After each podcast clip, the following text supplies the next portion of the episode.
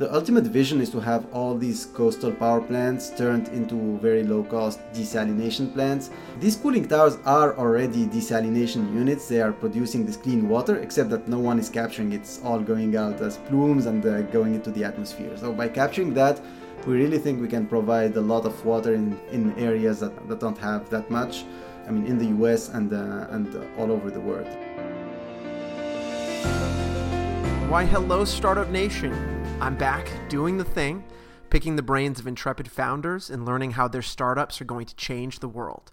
And today, we are all equally blessed to hear from Maher Damak, co founder at MIT spawned startup Infinite Cooling. For a first time founder, Maher comes across as thoughtful and seemingly completely in control. He and his co founders have set Infinite Cooling on an incredible run. First, winning the MIT 100K and earning a grant from the state of Massachusetts, then gaining acceptance and even winning the top prize at MassChallenge, the Boston based startup accelerator. And finally, they were recently named to the Forbes 30 Under 30 list for 2019. It's a laundry list of achievements. I'm sure the first of many more. Combining fluid dynamics with mechanical engineering for social good, Maher first worked on creating electrically charged meshes to capture water from fog on mountains to produce drinking water in remote areas of the world that have tons of fog but no rain. Now, the technology worked, and later they found a massive commercial application capturing water from cooling tower plumes with electrically charged domes. Maher and his team are piloting this new technology with MIT's cooling tower, and now they're looking at raising funding from early stage investors to build the team and launch a number of new projects. Now, I see a ton of deal flow from running this podcast. Infinite Cooling is something incredibly special. So if if I had a ton of money sitting on the sidelines and I was an accredited investor, I might put my money here. Now, while, while profit is certainly important, he also has an eye towards the developing world, with hopes to turn high cost power plants into low cost desalination plants to provide clean water globally. Incredible stuff. I bring you Maher Damak. Welcome to the podcast. Thanks, John. How are you? Not too bad, not too bad. I, I'm a little tired. Uh, my kid kept me up last night. Uh, but I'm excited to be here 8 a.m. at the Legatum Center at MIT, which I have never been to before, but it's got a beautiful view uh, and all the water and coffee you could possibly want. Uh, and so you guys uh, at Infinite Cooling are stationed here as well as MassChallenge for the summer, right? Yes, exactly. We have two offices. Uh, the one here is closer to our pilot, so we are spending some time here when we're working on our pilot, and we have offices at the MassChallenge in uh, the Seaport area. So uh, I heard of you guys five times over the past year. Hmm. I see you in BostInno. I see you in the news at MIT all over the place. Uh, for your startup Infinite Cooling. You've won the MIT 100K. You were given a non dilutive grant uh, by the state of Massachusetts. Uh, it seems like you guys are on this wild run, and you've really only started operations, what, about a year or two years ago? Uh, well, we've been doing the research for about five years now at MIT, but we started the company a year ago, yes sometimes the overnight successes are actually research and work that's been done half a decade earlier. Definitely, yes. Right. And so let's talk about yourself a little bit. Uh, you came from Tunisia and you went to Polytechnique uh, in in France. Uh, what what got you excited about fluid dynamics, mechanical engineering, and engineering in general? Um, well, I've always liked uh, physics, and uh, that was uh, my uh, my focus in uh, undergrad and then I came to grad school at MIT and um, I wanted something that had physics but that had also applications. And uh, uh, that's why I got into mechanical engineering. And I really liked fluid uh, fluid mechanics because it's a broad field. There are a lot of applications uh, etc so that's uh, that's really something that I uh, that I liked. And then the other thing that got me into this specific research is really the problem we were, we were trying to solve how important it was and how we can combine nice physics, beautiful physics, and nice science with an important problem to solve. Coming into your PhD, uh, most PhD students have a certain reason for going after their PhD. Either they want to do research and become a professor, others uh, are fascinated about a topic and want to start companies. Did you have an like a, a purpose or an intent for going to grad school when you first entered MIT? I had kind of a broader purpose. I wanted to experience research and do and do some more research because I hadn't done I hadn't had the chance to do it uh, much in undergrad, and I was interested in entrepreneurship. So I didn't have a clear uh, idea in mind when I uh, when I came to MIT, but I wanted to do something impactful and uh, eventually start a company and then I started. Uh, I met my advisor here. We started thinking about this problem, and then I uh, then I realized I could really start a company with this uh, with this work, and that's what kept me going through uh, through my PhD for the past five years. So before you got to uh, fluid dynamics and power plants and capturing uh, vapor, you did your first bit of work in pesticides. Yes. and did you? The, the question that you were trying to solve was well, when you spray pesticides on plants, how can you get the pesticides to stick on the plant instead of running off into the soil where it can cause more damage and, and, and become uh, less effective, right? Is that, did you start with that problem or did you do research into a more fundamental uh, physics and, you know, engineering issue and then find the solution? No, we started with that problem. So that's uh, a problem that uh, my advisor, Professor Varanasi, here had identified. Uh, so some studies show that only 2% of sprayed pesticides end up on their intended target Jesus. and 98% goes to waste and uh, so we thought it was a really uh, important problem to solve and that we have the, we had the resources and the um, uh, knowledge in our lab to to um, to try to solve it. And the problem there is that most plants are uh, what we call hydrophobic or water repelling. So when you spray these liquids on them droplets just bounce off the surface or roll off and they end up in the soil going to groundwater and uh, rivers etc so they cause a lot of pollutions and it's a big cost for the for the farmers who uh, who spray them.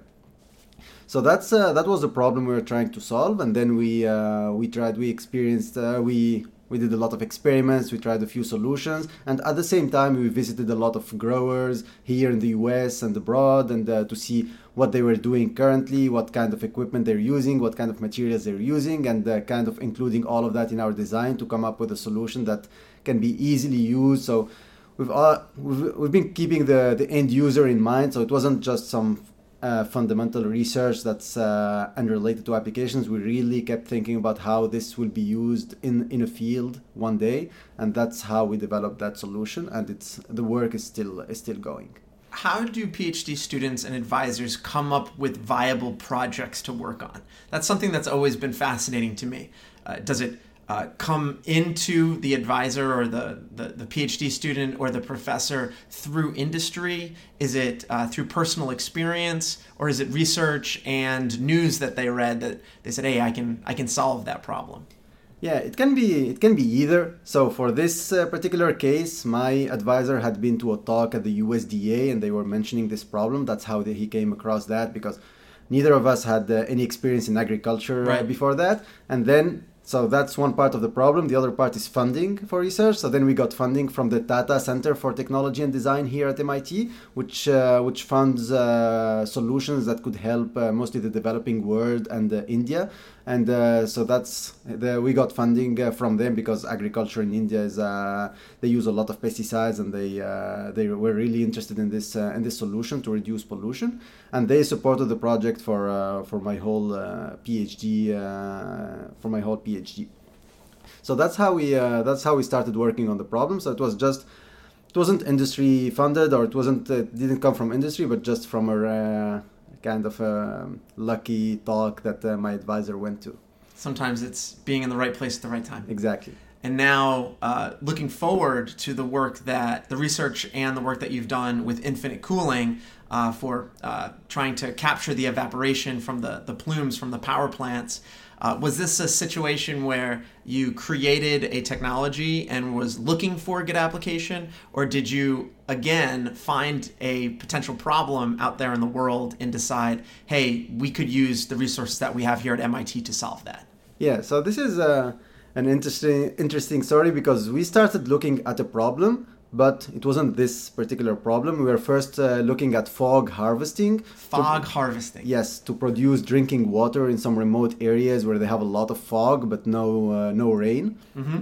Which uh, which uh, which uh, these regions are exist in Chile, Peru, Morocco, and many many places like that. It, it seems like you're focusing on the developing world quite a bit. Yeah, we had we had a lot of focus on the developing world, but um, but yeah, we're thinking this can be used every everywhere actually. So. Um, people already do that. People have devices that capture fog in these uh, regions. So it's basically meshes that they put uh, on mountains and things like that. And when fog goes through those meshes some droplets of that fog collect on the mesh and they drip and it can produce uh, some water. Is it efficient? It's very inefficient. So the efficiencies are between 1 and 3 percent uh, of the fog of the fog that goes uh, actual water. exactly yeah. So just about 1 to 3 percent of the fog that goes through those meshes gets collected so our idea was to come up with an, uh, a new system that can collect much more of that fog. So so these are passive systems. We're trying to come up with an active system where you put in some energy and you collect much more of that mm-hmm. um, of that water. Electrical fields.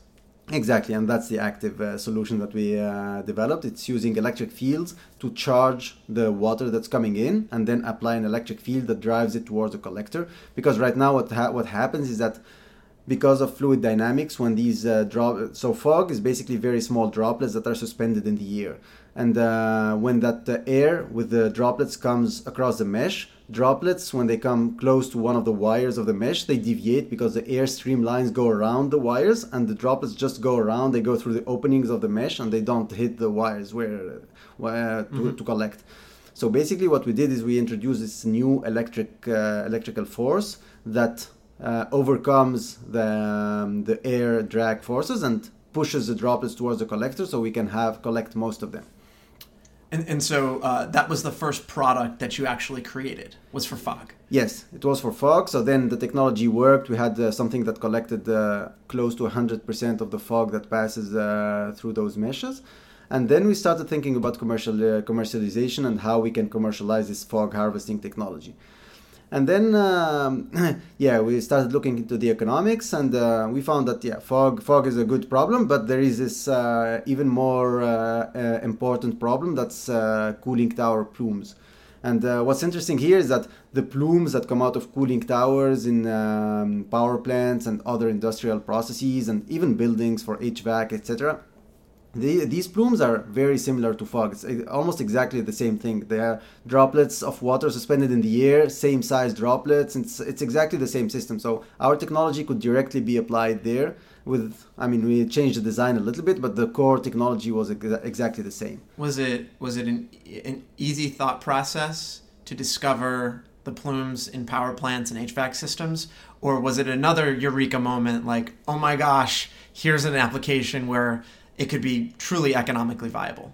Was it an obvious application? Uh, I wouldn't say it, it, was obvious at first. Now, uh, now it in seems retrospect, uh, obvious. obvious. But um, but yeah, the thing is, we, t- we started thinking about commercialization. We were thinking about fog harvesting, but then we uh, we thought let's let's explore all the possible applications before focusing on these fog harvesting devices. And then we started looking at all uh, different industries, see where we can uh, we have these kind of uh, water losses and where we can um, we can apply this technology. And then we came across these uh, cooling towers, and actually we have a cooling tower just across the street from our office. So I was seeing these plumes every day. and uh, then I realized, okay, we can capture that actually. Are they going to be your, your beta tester? Yes. Oh, is that true? Yeah, that's our pilot. Yeah. It's uh, is, power is, is that an MIT plant? It's a it's a 20 megawatt power plant that powers the MIT campus, and it's just across the street from uh, from my office uh, at our in our lab. And uh, considering you're from MIT, working here uh, and doing research here, you just walk over and say, "Hey, can can, can I make use of your power plant?" Thanks. Yeah, so so that's what we did. Was it an and, easy ask? Um, yeah, I think uh, they were pretty excited about it. We even got funding from MIT to do to do the project. So uh, yeah, from, from the Office of Sustainability at MIT. So uh, I think uh, yeah, the the the people at the power plant were are are still pretty excited about this project because it can help them reduce costs and uh, enhance the sustainability uh, efforts on campus. So so yeah, it has been a really good partnership, and it it still is. What are the steps that uh, you need to take uh, as uh, as a PhD at MIT, working on the genesis of the technology that you're about to uh, commercialize at a university, what are the steps to take that from uh, academia and turning it into a business? What are some of the things that, uh, for all those academics out there who want to commercialize technology, what are those steps that you had to make in order to start your company? I think the first step and uh, one of the most important ones is really understanding what uh, starting a company means. And uh, for that, uh, I took a class at MIT called Energy Ventures that's uh, taught by uh, Bill Aulet and Tod Hynes here. And um, that was really the so it was really a critical step because that kind of demystified the entrepreneurship process. It bro- broke it down into steps, and then we, it's kind of before that it seemed yeah how, how do you start a company? This seems very complicated but after that you see that there are a few steps that you need to follow and then yeah you can you can do it. So i think that's understanding what are the steps uh, was the first step i guess. Mm-hmm. and uh, and then yeah so understanding the um, the market the customers really really getting making sure that there is someone who will buy this uh, product and that's it's generating value uh, rather than saying okay i have this cool product it's gonna sell itself or something like that mm-hmm. so uh, so I think that that was really uh, one of the most uh, most important things. And after that, yes, it's uh, really talking to customers and um, understanding what they want. And uh, I think we, we had some iterations on the product based on, based on that, getting feedback from the customers or what what they worry about when they hear about this technology and addressing those um, those worries. That's yeah, that's what we've been doing for the past uh, year or two uh, here at MIT after after doing the fundamental uh, research. So let's talk about the team. Yeah. What what is the composition of the the founder core set?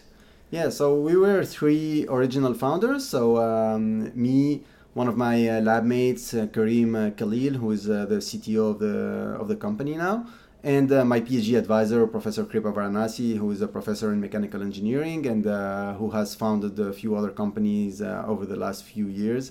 Uh, so he's uh, he's done this uh, he's he's done this before. So it must it must feel good to know that you're working with an advisor who has done this before. Oh yes, definitely. So we had I mean he's been really helpful, and I think we we work uh, we work really well together as a team, and he has a lot of uh, good advice on starting a, a company and a good network. So that that was really helpful.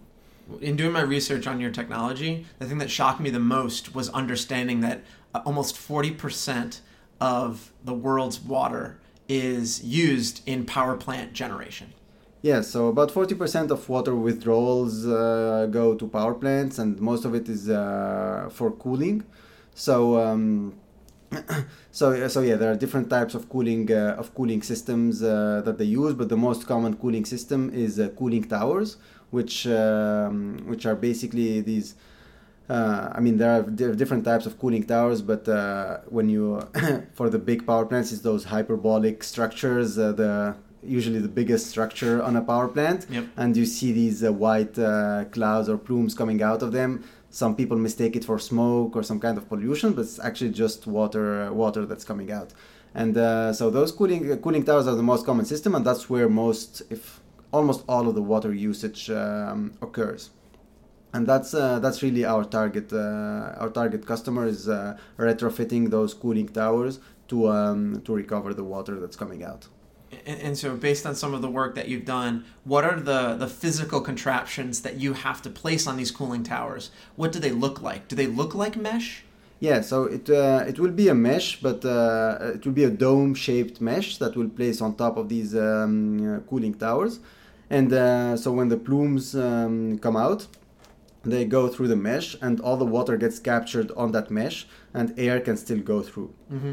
So um, so yeah, it's basically just a half dome that will sit on the um, on top of the cooling tower. And then the water gets captured and flows right back into the the system. Yeah, so the water gets captured, it drips down to the periphery of the uh, of the dome. It gets captured in a, a collection uh, collection system, and then it's piped down uh, to the either to the cooling tower for reuse or to other applications uh, in the power plant or for nearby communities. Because the other thing about this um, this technology is that the water that we collect is extremely pure. Mm-hmm. It's distilled water because the way these cooling towers work is that they take water, make it evaporate, and then that vapor, when, when it comes out, it condenses again. So basically, it's distilled water. It's water that has been evaporated and then recondensed. So that's really pure water, and that's very valuable. So power plants need distilled water for some other applications like boiler feed and uh, things like that and that they pay a lot of, a lot more money for that uh, extremely pure water. So we can provide that uh, and we can use the rest for the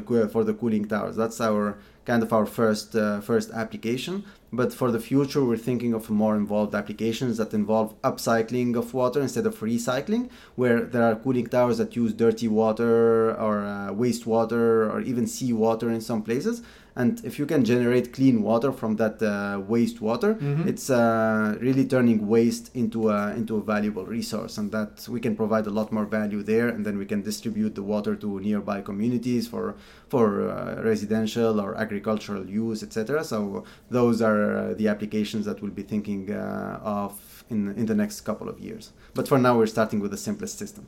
Oh yeah. Oh yeah. And um and so, what has been the reception of the power plant owners to what you are proposing, and what are their what are some of the concerns that you had to develop around?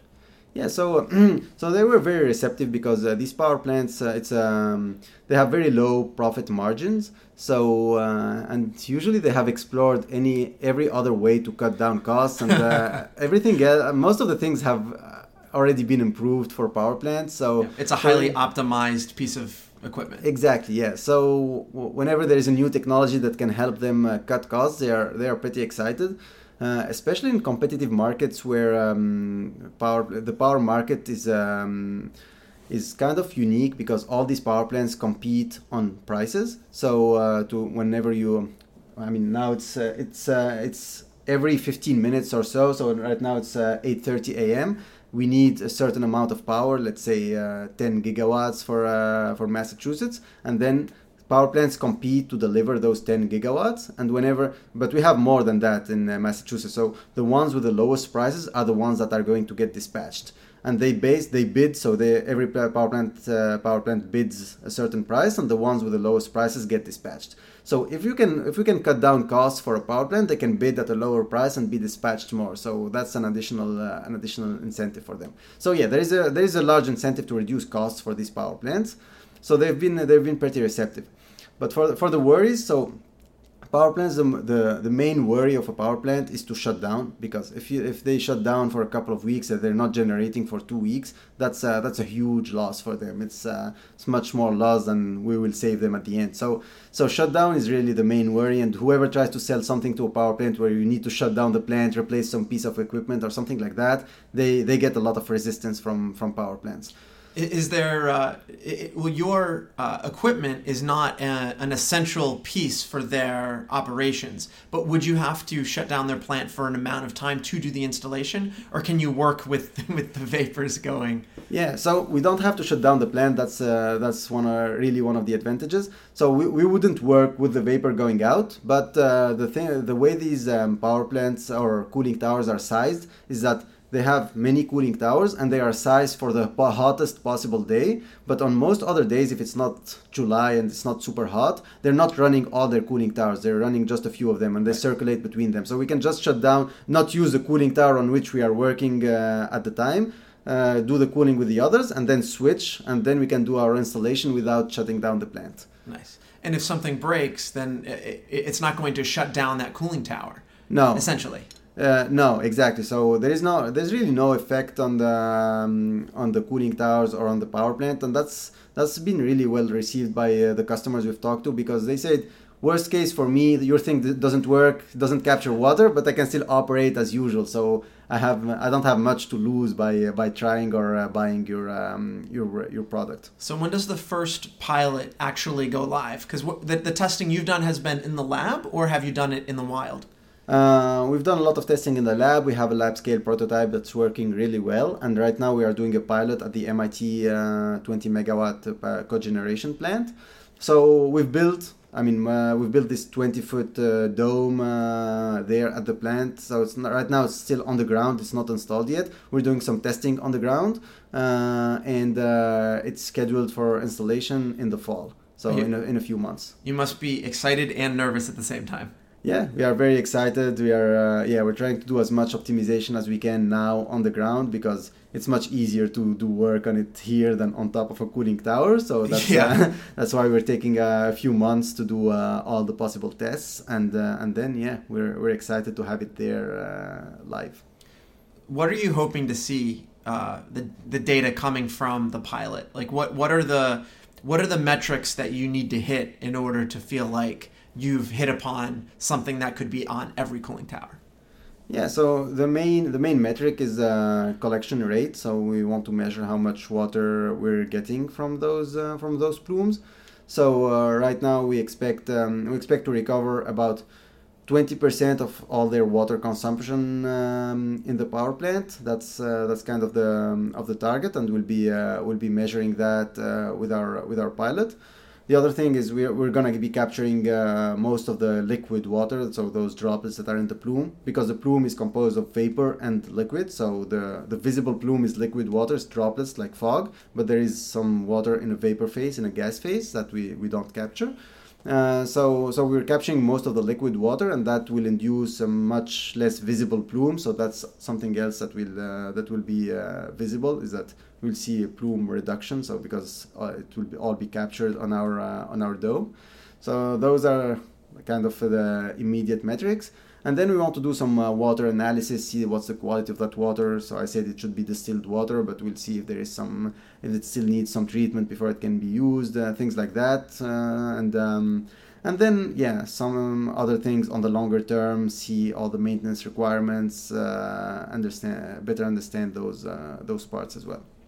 So, so you've got uh, three founders total Yeah. still, um, and you've got you, your co-founder, and your advisor, who's also a co-founder. Mhm. Um, what what does the future of the team look like? Are you looking to hire right now? Uh, because it seems like you're still looking for technical positions, or are you starting to look for HR and marketing and, and, and sales, or does that seem like it's a year or two away?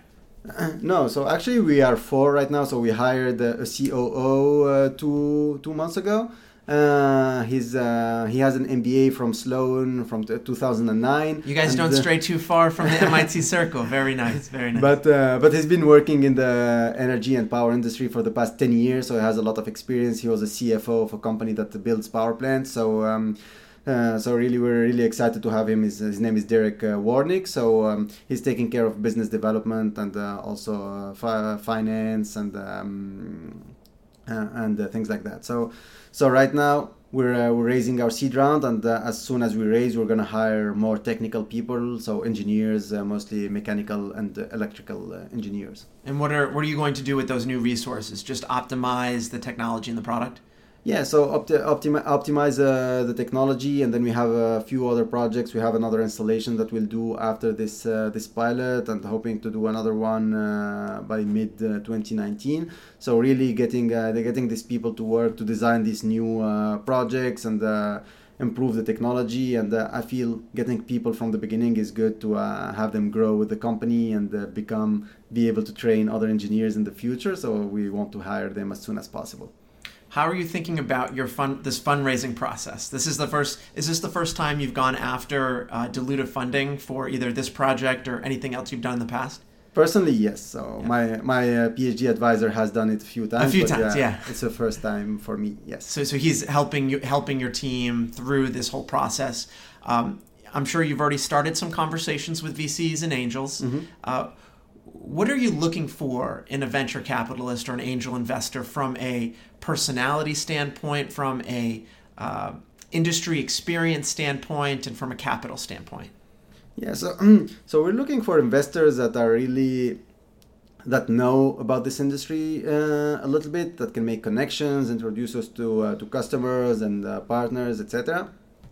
So we're, we're we don't want just a check. We want something uh, a little more than that. So we're looking for people who know about the industry and really people who are excited about this uh, this problem and this technology, who are who really understand that water is a big problem and that this uh, this technology has a huge potential. And we we really are looking for people who share this uh, mindset and who are um, so we've been mostly talking to um, to angels, uh, family offices, uh, etc., who are who kind of have this vision of um, keep I mean having the company grow over a few years and uh, really not uh, instead of trying to um, to have the to maximize the profits in uh, in one or two years really uh, you want to create a, a, business for the long term. Exactly yes. Because we believe that this has a lot of uh, of potential and uh, the objective is not just to make get a lot of revenues and and sell it but really to grow this and to achieve its full potential so, what is that full potential that, that you dream about? What, what do you envision that this company could become for the world? Yeah, I think this can have a huge impact because if this is installed on all power plants, it can it can really have a, um, a dramatic impact on the water crisis. It can uh, um, it can save in the U.S. alone. It can save hundreds of billions of uh, of gallons um, every year. And uh, more than that, right now, um, with the water crisis in a lot of regions around the world, people are going towards desalination and these very expensive water technologies to produce clean water for people to drink and to, uh, to use. And this can be can really be an alternative, uh, a much lower cost alternative. So the ultimate vision is to have all these coastal power plants turned into very low cost desalination plants because these, these cooling towers are already desalination units. They are producing this clean water, except that no one is capturing it. It's all going out as plumes and uh, going into the atmosphere. So by capturing that, we really think we can provide a lot of water in some in areas that uh, that don't have that much. Uh, I mean, in the U.S. and uh, and all over the world, and that's really the impact that uh, we want to have on the um, on the for the water for the water crisis. And apart from that, it's it's a financial gain for the for power plants for other industries. So I think we can uh, we can save a lot of uh, customers uh, a lot of money doing this. Uh, thinking about your startup from a startup's perspective, uh, what are you the most excited about when you look forward for the next five years for your company, and what scares you the most? Uh, what I'm excited about is to see this uh, deployed. So I want to see this installed on uh, on many power plants and have these uh, power plants uh, excited about it. And really, uh, eventually, what I want it to be is a new a new standard for uh, for best water practices in power plants. So have this whenever you build a cooling tower, it has to be, or everyone thinks that it has to be equipped with infinite cooling's product to to capture water and to limit to limit waste.